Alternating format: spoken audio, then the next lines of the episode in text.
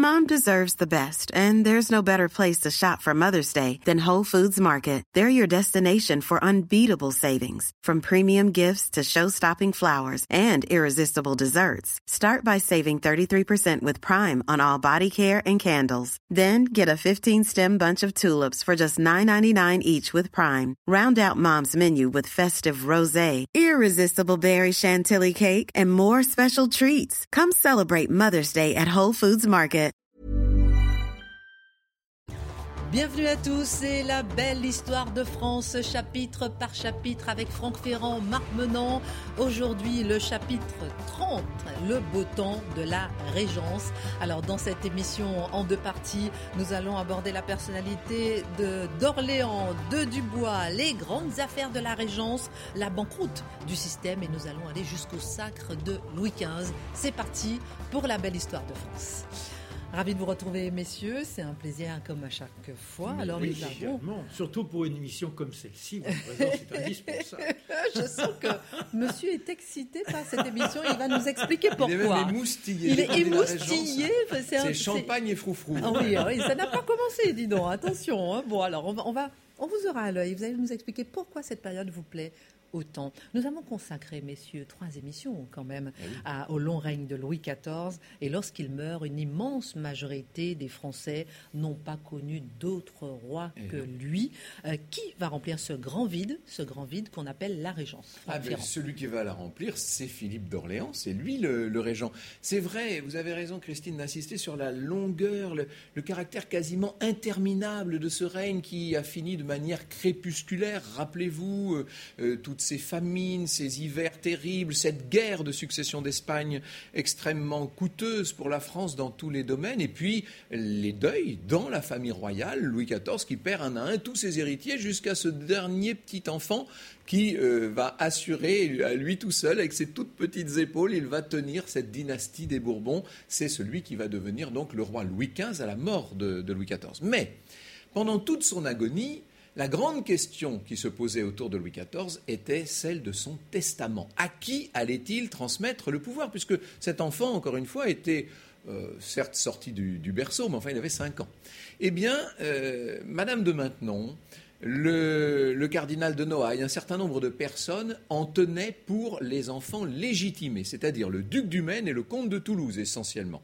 Et ce duc du Maine, ce duc du Maine qui était le petit chouchou de Madame de Maintenon, a bien failli acquérir, grâce au testament de Louis XIV, une ça. position absolument extraordinaire. Ce C'est-à-dire que d'abord. Louis XIV dit qu'il n'y aura pas véritablement une régence pleine et entière, mais qu'on va instituer un conseil de régence Il y aura dont un président et c'est ça. Le neveu, le neveu de Louis XIV, le, le fils de monsieur, donc Philippe d'Orléans, sera président du Conseil de Régence. Et on va séparer la gestion du royaume et l'éducation du jeune roi. Mais vous voyez bien que l'éducation du jeune roi, c'est comme si c'est toute la politique euh, à venir. Or, cette éducation du jeune roi, elle est confiée par le testament euh, de Louis XIV au duc du Maine, justement. Euh, tout ça, Philippe d'Orléans ne peut pas l'accepter. Et sitôt son oncle mort, Louis XIV meurt le 1er septembre, dès le 3 septembre, réunion au Parlement de Paris. C'est ici, c'est là que se, les- font les grands actes du royaume, bien entendu. Et l'idée, c'est de casser le testament du vieux roi. Louis XIV n'avait d'ailleurs à ce, propos aucune illusion. Il avait dit au cardinal de, de Noailles qu'il savait très bien que le Parlement casserait son testament, mais qu'il faisait cela pour avoir la paix. Sous-entendu, pour ne plus avoir Madame de Maintenon qui lui rabâchait toujours la même chose. Eh bien, voilà que le testament est cassé.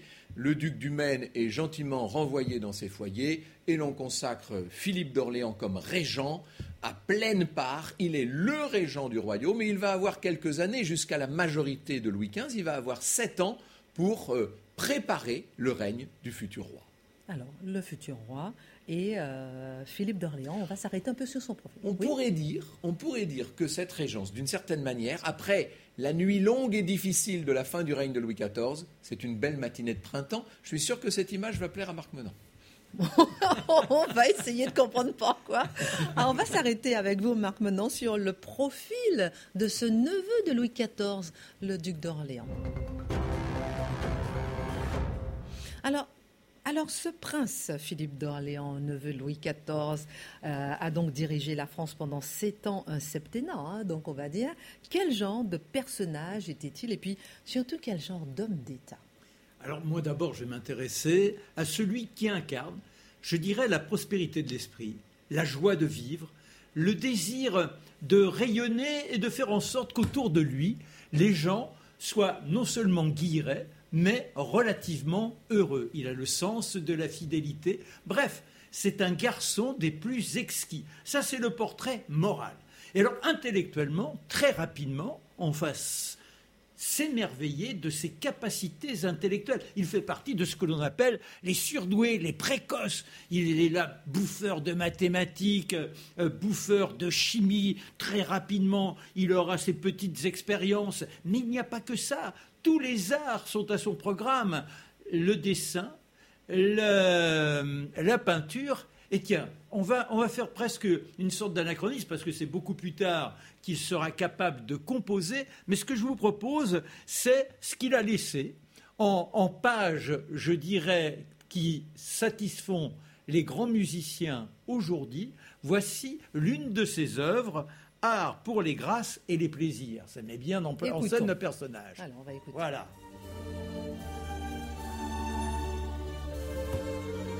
Vous imaginez ça, Gaveau hein Voilà, mais non. Et alors là, ça fait tout douceret, alors que lui, c'est la pétillance absolue. Il faut dire qu'il est né dans des conditions assez particulières. Son père, c'est donc monsieur, le frère de Louis XIV, personnage excentrique s'il en est, d'autant plus excentrique qu'on a passé toute sa prime jeunesse à le couvrir de plaisir, de faire en sorte qu'il soit presque à tout jamais infantilisé. Un petit désir, hop, on fait en sorte que ce gamin soit comblé. Alors il, devient un peu trépignant, il se targue de, de, tous les plaisirs possibles et inimaginables, et puis surtout, c'est l'élégance. Alors, il aura des diamants, on le verra dans des situations, on est plus dans un cabaret quand on le voit arriver avec des pendentifs dans tous les sens. Il est extrêmement efféminé, il faut dire.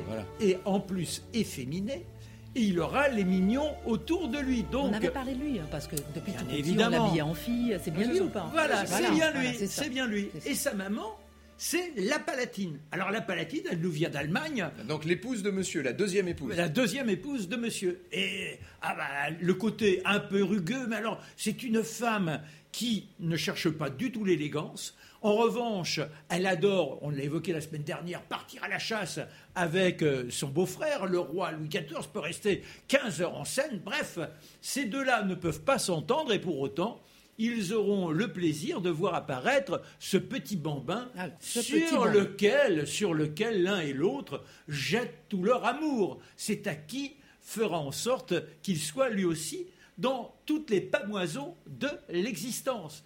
Mais alors, bon, ce que l'on remarque, c'est ces dons intellectuels incroyables.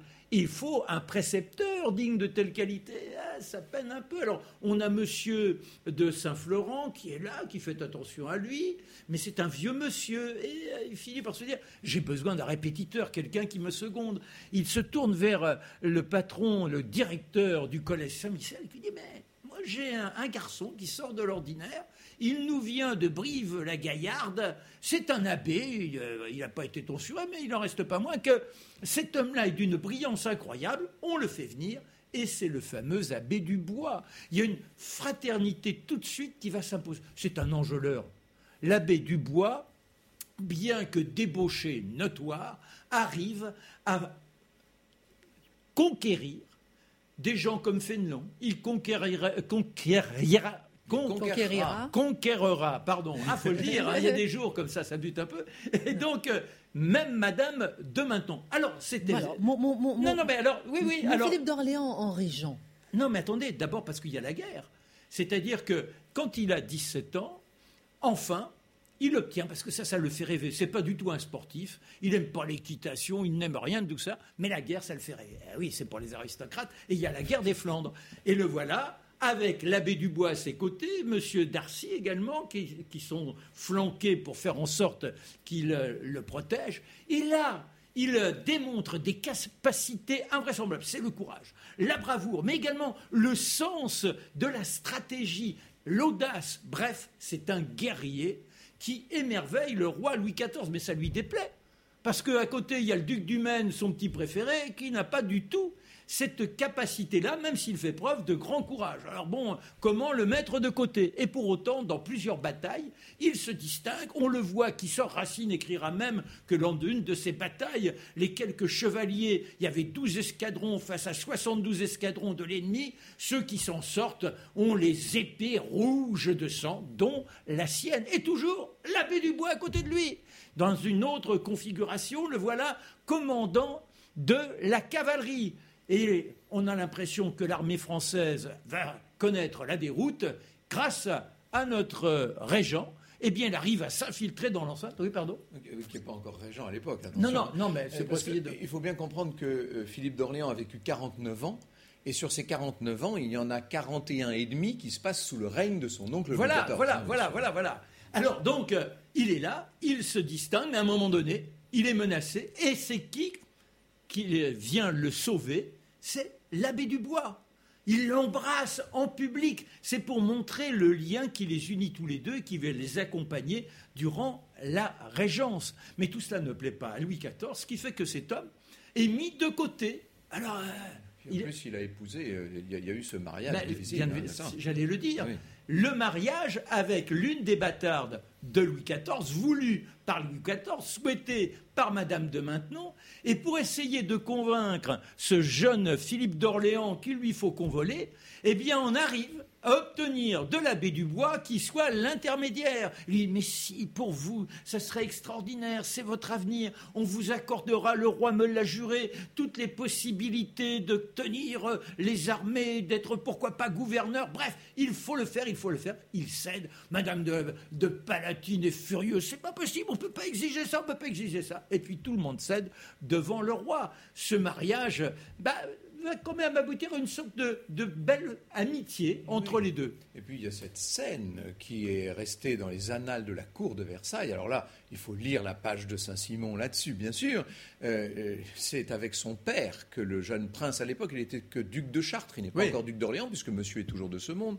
Et c'est avec son père qu'il va dans le bureau de son oncle, dans le cabinet du roi, comme on dit. Et là, Louis XIV lui dit, eh bien, je vais vous marier et là, euh, il apprend que c'est à, une bâtarde, à une fille que Louis XIV a eue avec Madame de Montespan. Mm. On ne peut pas dire que ça fasse très bon effet. Bon. Et il est, il est, mortifié, ce gamin, mais il se tourne vers son père, vers monsieur. Il se dit que monsieur va se battre contre son frère, va dire au roi. Que nenni. Et monsieur ne fait rien. Mm. Et à ce moment-là, on voit Philippe d'Orléans, qui, enfin, à l'époque Philippe de Chartres, qui ressort du cabinet du roi dans la galerie des glaces. Madame est là, c'est-à-dire la princesse palatine, hein, l'espèce de char d'assaut, là. Et elle est là, et elle voit son fils, son fils s'approche elle lui fait signe de s'approcher encore comme si elle avait une confidence à lui faire, et elle lui balance la gifle la plus, la plus tonitruante qui soit, et devant la cour, sidérée, gifle princière en public, si je puis dire.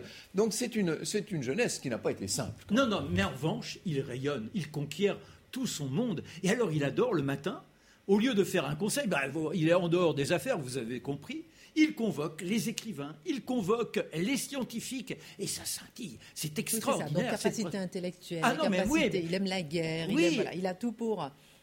C'est un grand travailleur, mais il y a également la débauche. Ah, les maîtresses, il a été initié dès l'âge de 14 ans. Ça vous fait sourire. Et ensuite, et ensuite, le palais royal où il réside est à côté de l'opéra quelques couloirs et vous avez les jeunes filles qui sont là en fanfreluche. Et alors en, régent. mais non, oui, non, mais c'est important, c'est important parce que la régence continuera à être sous, cette, sous le signe de cette pétillance d'essence et ça. Cette légèreté d'essence. mais, venant après cette euh, ce règne de, Louis XIV, cette, cette tristesse, ce lugubre, on a l'impression que Paris revit. On parle de ce qui se passe au Palais Royal. Mais ce qui est extraordinaire, ça c'est le côté festif, c'est l'image d'une France tonitruante, une France conquérante, une France déjà de liberté.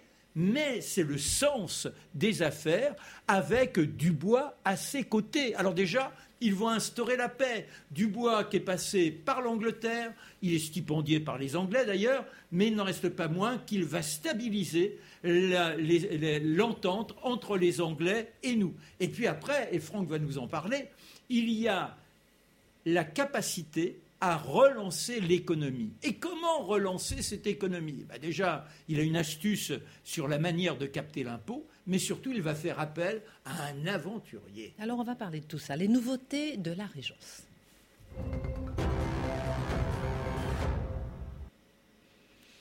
Alors, mon cher Franck, Philippe d'Orléans, il avait l'air quand même assez original. On l'a bien compris. Mais est-ce qu'il était aussi original dans sa façon de gouverner? Oui, c'était un homme original et c'était un homme qui avait été définitivement blessé. C'est encore un autre aspect. Marc nous a parlé de, de, ce, de, cet homme truculent, il nous a parlé de, cette, de cet homme de grande culture, etc. Il ne faudrait pas oublier aussi que quand il était lieutenant général en Espagne, euh, parce qu'il a, il est allé quand Louis XIV a accepté le testament du roi d'Espagne pour son propre petit-fils, le duc d'Anjou. Le duc d'Anjou est devenu roi sous le nom de Philippe V. Et ce Philippe V a eu beaucoup besoin du soutien de son grand-père. Et qui a-t-on envoyé à la tête des armées françaises? Le fameux Philippe d'Orléans à l'époque.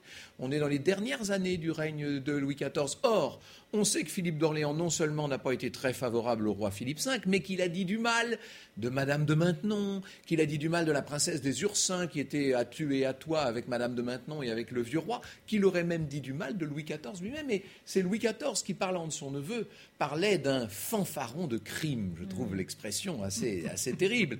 Ce qui montre à quel point Louis XIV se méfiait, se défiait de ce neveu. Et pour Philippe d'Orléans, ça, ça a été quelque chose de très dur. Donc, quand une fois qu'il est devenu régent, il a essayé d'une certaine manière de faire oublier tout cela. Il a voulu montrer quel grand homme il serait. Et je dois dire que, ah avec beaucoup de bémols dans bien des domaines, mais il faut quand même reconnaître qu'il a essayé de faire pour le mieux et qu'il aura notamment, c'est peut-être ce qu'il y a à retenir de notre émission d'aujourd'hui, il a été d'une loyauté absolue et sans faille envers la couronne en général et envers le petit roi Louis XV en particulier, à qui il a remis le pouvoir plein et entier, avec tout de même quelques problèmes, notamment pour casser le testament de Louis XIV, comme je vous le racontais tout à l'heure, il a bien fallu donner aux parlementaires quelques monnaies d'échange. Et en l'occurrence, on a obtenu, les parlementaires ont obtenu de retrouver ce qu'on appelle le droit de remontrance, qui n'existait plus en France depuis 1673. Mmh, ah ce qui veut dire qu'à partir de ce moment-là,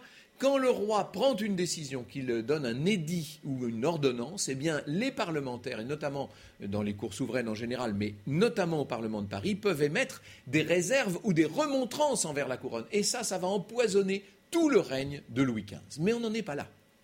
Dans le cadre de la Régence, Marc nous a dit qu'il y a euh, un travail en faveur de la paix, et c'est vrai que c'est un véritable retournement d'alliance qui est à, qui l'œuvre. On voit le régent s'éloigner de la couronne d'Espagne. Il faut dire qu'il y a eu entre-temps une conspiration qui s'appelle la conspiration de Sellamar qui lui a pas fait plaisir. Et évidemment, euh, ça ne nous a pas rapproché de l'Espagne. Il y a même eu une campagne en 19 contre, une petite campagne contre la couronne d'Espagne. On se rapproche de l'Angleterre sous l'égide de, de l'abbé Dubois qui en 1721 devient le cardinal Dubois et qui devient un petit peu le successeur désigné de Richelieu et de Mazarin, si vous voulez. C'est le troisième de la, triade, le cardinal Dubois. Et puis, et puis euh, il y a une lutte sourde du régent contre la ferme générale d'une part, et ça je vous dirai euh, dans, un, dans, un, instant ce qu'il a fait sur le plan des, des finances, contre l'espèce de despotisme des secrétaires d'État. Ce qu'on appelait les secrétaires d'État, c'était les ministres de l'époque. Et du temps de Louis XIV, à la fin du règne, les ministres étaient devenus quasiment euh, insubmersibles. Et là, le régent se dit il faut enlever le pouvoir euh, qui est trop dans les mains de ces clans familiaux qui se servent dans la caisse. On va créer des conseils, des conseils, des synodes, si vous voulez. On appelle ce système la polysynodie, c'est-à-dire qu'il y a plusieurs conseils. Et à la place d'avoir un, ministre de l'Intérieur, on appelle ça de la Maison du Roi à l'époque, un ministre des Affaires étrangères, etc., ben, vous avez un conseil pour, la Maison du Roi, un conseil pour les Affaires étrangères. Vous imaginez la pagaille très vite, hein, dès 1721, le régent va se rendre compte que tout ça ne marche pas et on va revenir au bon vieux système des ministres. Bien essayé quand même. Mais il a essayé, voilà. Il, a, il a essayé aussi de, de calmer les choses sur le plan de la religion. Vous avez vu, nous l'avons dit la dernière fois, la révocation de l'édit la révocation de l'édit de Nantes, la lutte contre le jansénisme, toute la question de la bulle unigenitus sur laquelle on n'a pas eu le temps de s'apesantir, mais la question du quiétisme, etc. Louis XIV, sur toutes ces questions, était absolument euh, marmoréen. Il n'était pas question de faire un geste. Et là, le régent, lui, est beaucoup plus ouvert. Il va arrêter de, poursuivre les jansénistes pendant un temps, puisqu'à la fin de la Régence, on se remet à les persécuter. Mais, Même, les, protestants arrivent à avoir un, peu, enfin, ils sont plus persécutés, on ne les poursuit plus. Bref, on déverrouille, on ouvre, on modernise, on essaie d'actualiser les choses. Attention quand même, une chose qu'il faut arriver à comprendre, c'est complexe, c'est complexe la Régence, hein, de toute façon, mhm. comme toutes les périodes de transition. Mhm. En histoire, les périodes stables sont faciles, les périodes de transition sont complexes, c'est toujours comme ça. Mais dans le cas de, de la Régence, il y a une chose qui est très importante, c'est de comprendre que c'est la reprise du pouvoir de l'aristocratie. Ça, c'est ce qu'on appelle la réaction nobiliaire. C'est-à-dire que, et c'est un phénomène essentiel dans l'histoire de France qui va annoncer la Révolution française.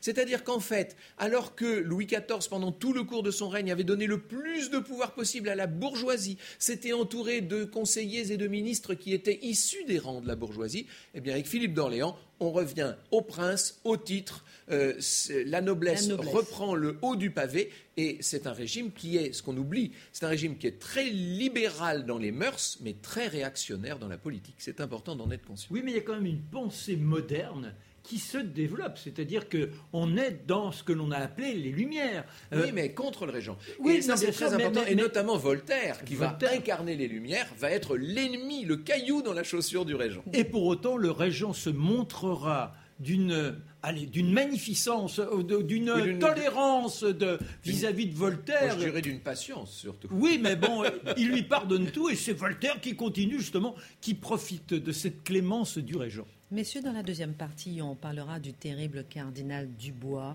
Euh, pourquoi terrible? Ben, Pourquoi terrible, justement? Réhabilitons-le. C'est moi qui l'ai appelé comme ça. Vous, vous, aimez bien beaucoup réhabiliter pas tout le monde. Vous avez, vos, petits personnages. On parlera euh, également euh, du sacre du jeune Louis XV. On parlera aussi de certains euh, John Law. Vous allez voir pourquoi. Très intéressant tout ce qui se passe. On en parle dans un instant. A tout de suite avec la belle histoire de France.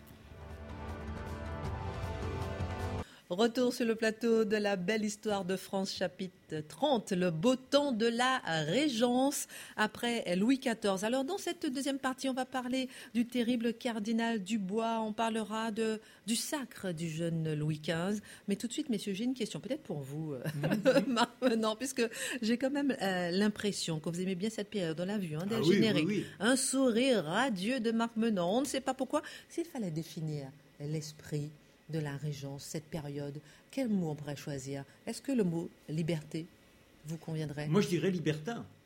Ah Mais libertin, liberté, c'est la même racine. Il n'y aurait jamais eu de liberté sans les libertins.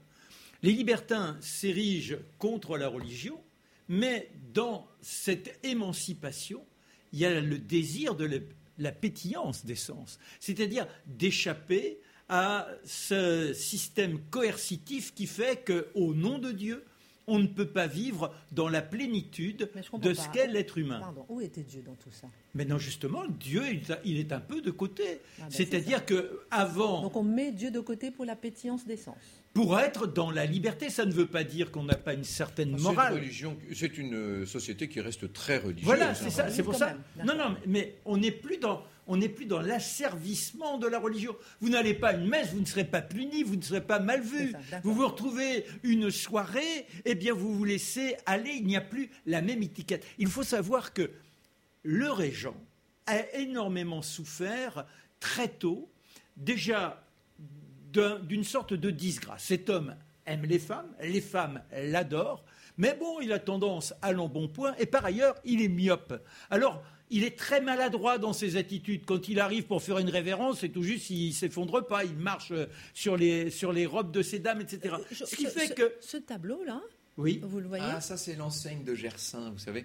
Ça, c'est Watteau. Vous savez, il y a deux noms de grands artistes qui vont illuminer littéralement la Régence. Pardon, hein, Marc, c'est Marivaux, Marivaux euh, qui est l'homme de la commedia dell'arte et qui va la, qui va la franciser, si je puis dire, avec ce- ses pochades, ses comédiens, ses marivaudages. Voilà, Bon. ouais. Et puis euh, Watteau, qui incarne exactement la même chose. Watteau, dans sa grâce sublime, ses pastorales un peu, un peu évanescentes, un peu crépusculaires parfois. Et puis là, cette enseigne qu'il fait pour le marchand de tableaux qui s'appelle Gersin, cette enseigne qui aujourd'hui est au musée de Berlin, qui est un des tableaux les plus célèbres du monde, hein, mais qui incarne, qui symbolise la Régence. Vous voyez, sur la partie gauche du tableau, Oui. C'est la fin du règne de Louis XIV, avec les gens habillés de façon encore sobre, Oui. ces grands portraits un peu, un peu sombres, ces grands tableaux religieux, etc. Et à droite, la Et puis à droite, eh ben, vous voyez comment ils sont en train de jouer. C'est tout juste s'ils n'ont pas le champagne à la main et on leur présente des petits tableaux pleins de couleurs et de, et de, et de lumière.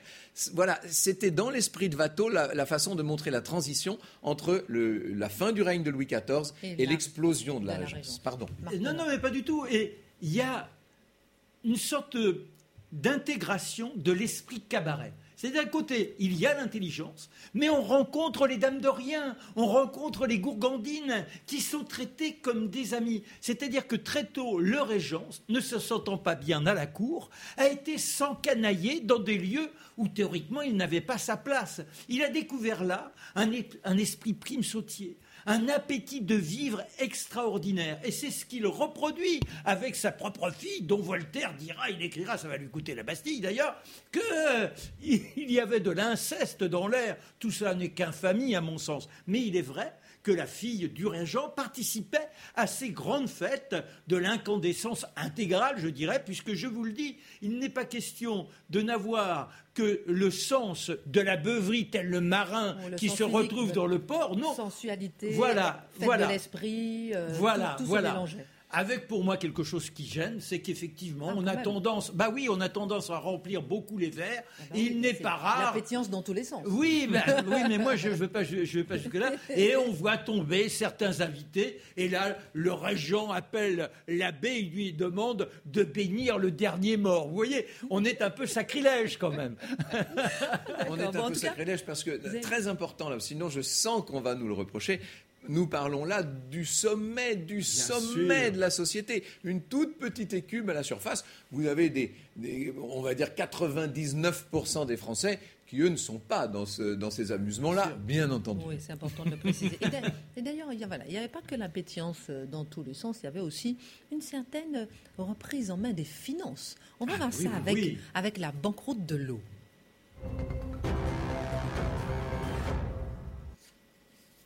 Alors, c'est intéressant, euh, Franck Ferrand, je me tourne vers vous, les finances du royaume et puis la technique de ce certain John Law qui a voulu substituer l'or et l'argent métallique en une monnaie de papier. Eh oui. révolutionnaire. C'est la ce- naissance du billet de banque en Mais France, oui. c'est pas une bagatelle hein, quand même. Très et comme ça va mal, pour ne pas dire très mal se passer, ça va avoir des conséquences effroyables. Il y aura ensuite la petite expérience des assignats, vous savez, euh, pendant la Révolution française, à l'époque du directoire. Mais euh, tout ça, de toute façon, euh, se passant très mal, ça va euh, définitivement braquer les Français contre le papier monnaie. Il va falloir attendre très longtemps pour revoir des, des- des vrais billets de banque en France. Alors, d'abord, l'eau. Oui. Réglons tout de suite cette question parce Un que.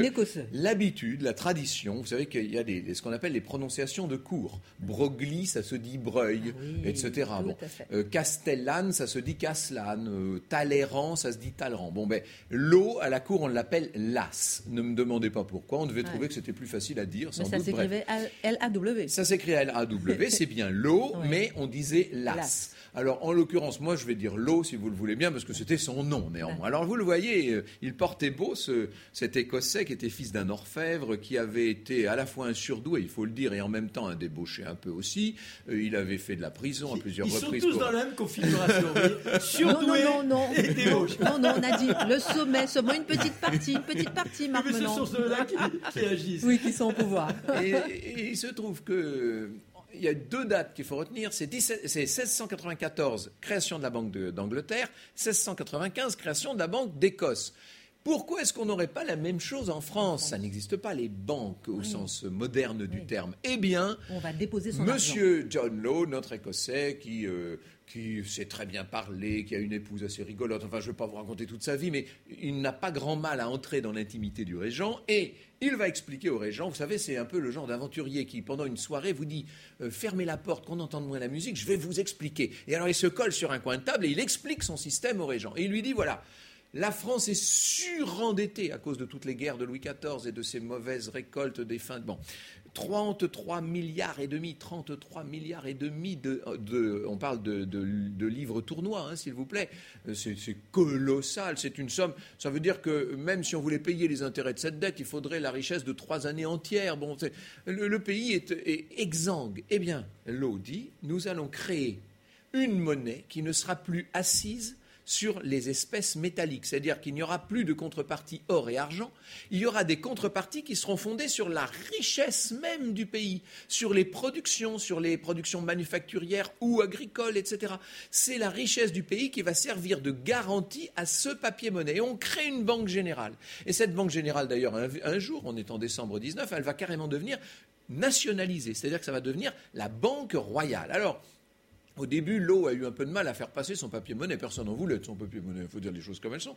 Et puis il s'est dit, mais euh, si on crée une compagnie, qui plus tard d'ailleurs prendra le nom de, reprendra le nom de Compagnie des Indes, ça permettrait d'assurer, de, de, donner confiance à l'opinion dans la banque. Et puis ensuite, il y a carrément donc cette nationalisation. Et à partir de la nationalisation, tout le monde veut des billets.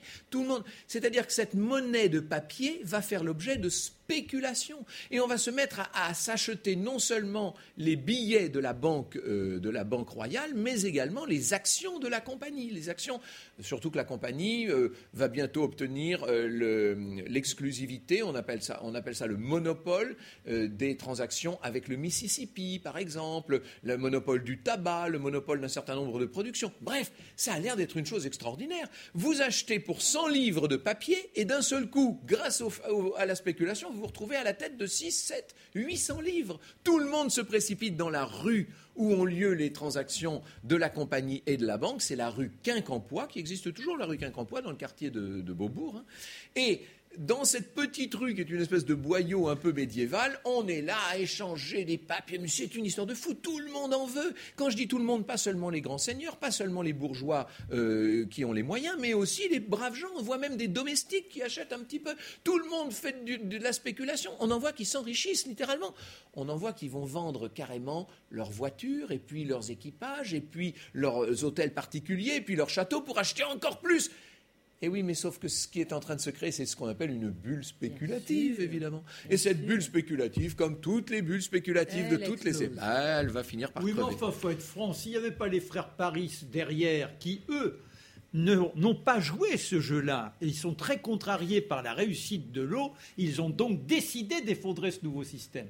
Et non seulement les frères Paris, c'est vrai, qui sont les grands financiers de l'époque, qui sont les pourvoyeurs aux armées, mais non seulement les frères Paris, mais un certain nombre de ce qu'on appelle les fermiers généraux, c'est-à-dire la grande finance d'ancien régime, qui va profiter de l'occasion pour faire des plus-values colossales. Et quand on arrive à des sommets, d'un seul coup, tous ces gens-là se sont mis d'accord, quelques princes du sang aussi, des gens très importants à la cour, tous ces gens-là se sont mis d'accord pour vendre en même temps leurs valeurs. Ce qui fait que eux, ils ont gagné des sommes phénoménales. Il y a des fortunes qui se sont faites pour des, pour des générations sur cette histoire. Quelques-unes mais tous les autres, les pauvres malheureux qui avaient vendu leur, euh, leur petite voiture pour acheter des, pour acheter des, ben alors eux, ils vont être ruinés. C'est une banqueroute terrible, une banqueroute si choquante qu'elle va marquer l'opinion publique. Et je vous dis, c'est ce qui fait que les Français continueront très longtemps à, aimer les pièces d'or et les pièces d'argent, parce qu'au moins ça, ça ne ment pas. L'or, c'est l'or, voyez. Bon.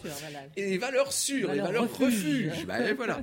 Donc euh, L'eau va être obligée de s'enfuir, hein, bien entendu, c'est une faillite totale du système, banqueroute générale, effondrement, mais on a retenu ce mauvais côté, c'est vrai, c'est pas très brillant, et on a retenu les, fortunes euh, facilement euh, acquises et les, et les, très nombreuses terribles faillites. Mais ce qu'on oublie, c'est que grâce à ce système de l'eau, on a quand même remboursé la dette de Louis XIV, on a créé une nouvelle industrie, on a développé une agriculture moderne, bref, tout ce qui va faire, et on parlera de ça dans la prochaine émission, tout ce qui va faire le fabuleux, l'incroyable expansion du règne de Louis XV, tout le début du règne de Louis XV, l'année 1730-1740, c'est l'argent partout, c'est le, le développement, c'est l'épanouissement de la France. C'est d'abord et avant tout, c'est né dans le système de l'eau. Donc vous voyez qu'il faut, ou de l'as, de l'as et l'as, si je puis dire. Formidable récit de cette banqueroute de l'eau. Maintenant, on va passer à ce terrible, terrible ou pas, le cardinal du bois.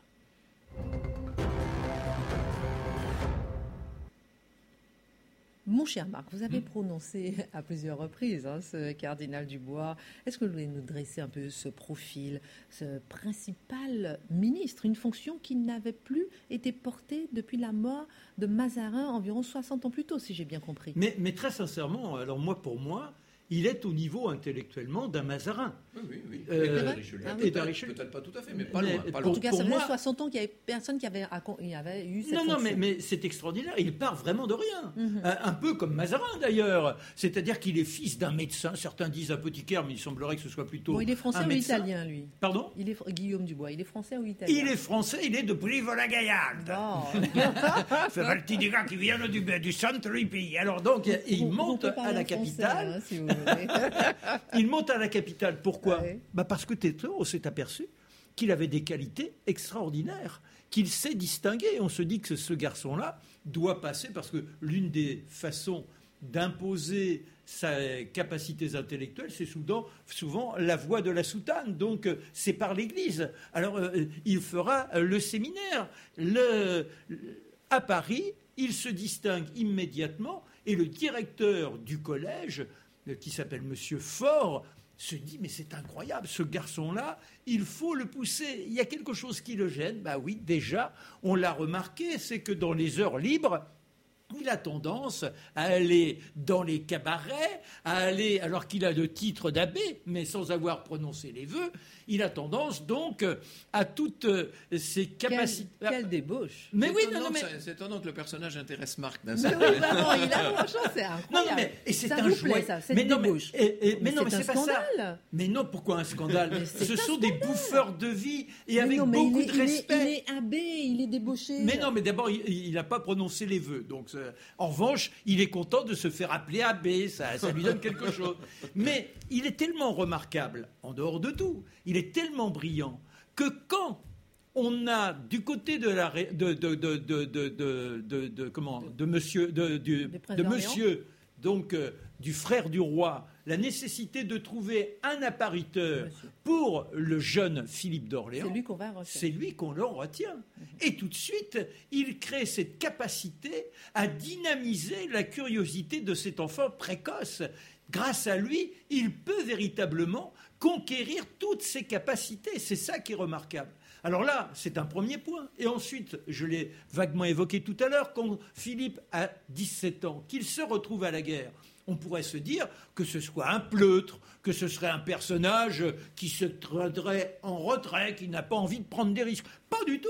On le voit extrêmement gaillard, de telle sorte que le maréchal de Luxembourg dira Mais cet abbé, donnez-le-moi, j'en ferai un mousquetaire. Vous voyez, il a une vaillance, il prend autant de risques que Philippe d'Orléans. On vous a montré tout à l'heure comment il avait cette capacité au surpassement et au courage, et il est à la hauteur.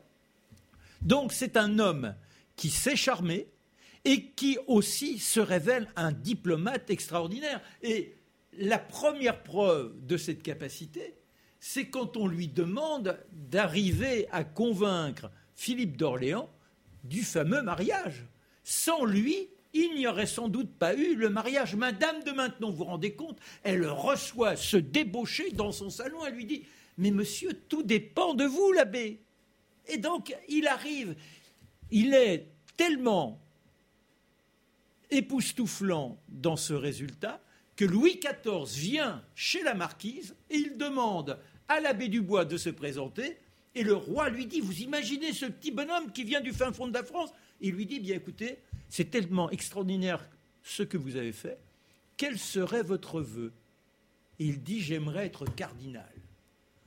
Alors là, le roi, il dit même pas, dit- ne dit même pas le fameux on verra. Nous verrons. Nous verrons. Ah oui, Nous nous verrons, verrons. oui. Mais là, c'est le silence total, les yeux exorbités. Ce sera son obsession. Incroyable. Être un jour cardinal. Alors, euh, d'abord, ça sera archevêque. Là encore, on est obligé d'oublier qu'il n'a pas eu la formation, il n'est pas passé par le séminaire. C'est, un, abbé de salon. Il s'est donné un titre en quelque sorte, mais il n'a pas. C'est comme si vous suiviez des études sans avoir euh, les diplômes. Mais il est tellement époustouflant que le régent le récompense et lui donne l'une des abbayes les plus rentables, qui est l'abbaye de Cambrai. Eh bien ça, juste un petit mot, ça nous permet de dire un mot de ce qu'on appelle la commande, dont on ne parle jamais, et ça fait quatre ou cinq émissions que je me dis, il faut qu'on parle de ça, il faut qu'on parle de ça. La commande, c'est-à-dire qu'il faut savoir qu'à partir du règne de François Ier, les abbayes sont mises en commande, c'est-à-dire qu'on les donne pour les bénéfices à un certain nombre de personnages de la cour. C'est la fin d'ailleurs euh, de, tous les ordres monastiques, hein. c'est l'effondrement des abbayes dans, toute la France. Mais peu importe, ces abbayes, elles, gagnent beaucoup d'argent grâce à toutes les cultures, etc. Et cet argent, il revient à un certain nombre de personnes. Et donc, le roi possède ce qu'on appelle la feuille des bénéfices et il donne les bénéfices des abbayes aux uns et aux autres. C'est le système de la commande. Je ferme la parenthèse. Non, mais c'est très important parce que ça, permet de voir pourquoi certains peuvent partir de rien et soudain être dans un enrichissement sans être nobles. Alors, ceux du bois, je vous dis, cardinal, cardinal, cardinal. En revanche, on l'utilise comme diplomate, ça nous permet d'établir la paix avec les Anglais. Il est tellement remarquable dans tout ce qu'il entreprend que constamment il dit au régent, mais alors, euh, sire... Euh, Monseigneur. Monseigneur, ma calotte. ma barrette, ma barrette, ma barrette. et l'autre lui dit bah non, non, non, non, non, non. Et il finira par céder. Euh, et c'est sa grande, grande récompense. Il entrera aussi à l'Académie française. Mais malheureusement, ben, il a tellement abusé de la vie qu'il meurt, mais à Versailles, imaginez, pour ce gamin parti de rien. Il est mort à quel âge? Oh, il avait 60, 62, 65, je ne sais plus exactement. formidable portrait, en tout cas. Vous l'avez réhabilité, en partie. Messieurs, avant de terminer cette émission, en tout cas pour la terminer, où en est-on du petit euh, Louis on ne peut pas encore l'appeler ah comme ça, mais oui, parce, qu'il va être majeur. Il est là, Louis XV, quand même. Alors, on aura l'occasion dans la prochaine émission de, vous raconter un peu son enfance, quand même. On y reviendra, on, parlera de la visite du tsar Pierre le Grand, etc. Mais c'est vrai que ce petit Louis XV, il est là, il apprend la politique dans l'ombre du régent, qui est donc son grand-oncle. Hein. Euh, il, est, euh, il est assez fasciné par tout ça. C'est un enfant très seul, vous imaginez. Il a perdu toute sa famille, hein, puisque tous ces gens sont morts euh, à la fin du règne de Louis XIV. C'est un enfant très seul, très intelligent, très charmant. Tout le monde fond d'admiration devant ce gamin. Et c'est un gamin qui prend petit à petit de l'âge. Or, la majorité des rois de France, elle est à 13 ans. Donc ça va permettre, euh, puisqu'il a 13 ans en 1723, ça va permettre une espèce de, passage de relais d'une certaine manière. Beau portrait. Et le portrait, vous avez vu le, célèbre portrait, là en l'occurrence par Rigaud. Et euh, ce, jeune roi va être sacré, il est, euh, il est sacré à Reims, bien entendu. En 1723. Euh, euh, ça a lieu donc euh, en, octobre, en octobre 22, si je ne m'abuse, le, sacre, non D'accord. me semble, je ne sais plus. Sacré à Reims en 1722, oui. Oui, c'est ça. Et proclamé majeur en 1723. C'est ça. Et puis ensuite, il devient majeur le 16 février par définition, puisque c'est sa date de naissance, le 16 février 1723. Il a 13 ans, il est le roi de plein droit. Or, il faut savoir que dès le mois de juin de l'année précédente, le régent a fait un acte qui est tout simple, qui est très symbolique. On avait fermé le grand château de Versailles depuis la mort de Louis, de Louis XIV. Mmh. On avait envoyé le petit Louis XV à Vincennes. Le, régent, lui, s'était installé chez lui à Paris, au Palais Royal. Puis on avait fait revenir Louis XV au Palais des Tuileries. Bref, on régnait euh, à, Paris. Et le régent, très intelligemment, va rendre le symbole. Il va remmener le petit roi Louis XV à Versailles en juin 22 et on, se réinstalle au château de Versailles. Et c'est là que, le régent va mourir. Il meurt de cette crise d'apoplexie entre les bras de Madame de Falary, qui est une de ses maîtresses, après Madame de Parabère, il y en a eu tellement, la belle Aïssé et d'autres. Quelle mais, époque, quelle époque épique.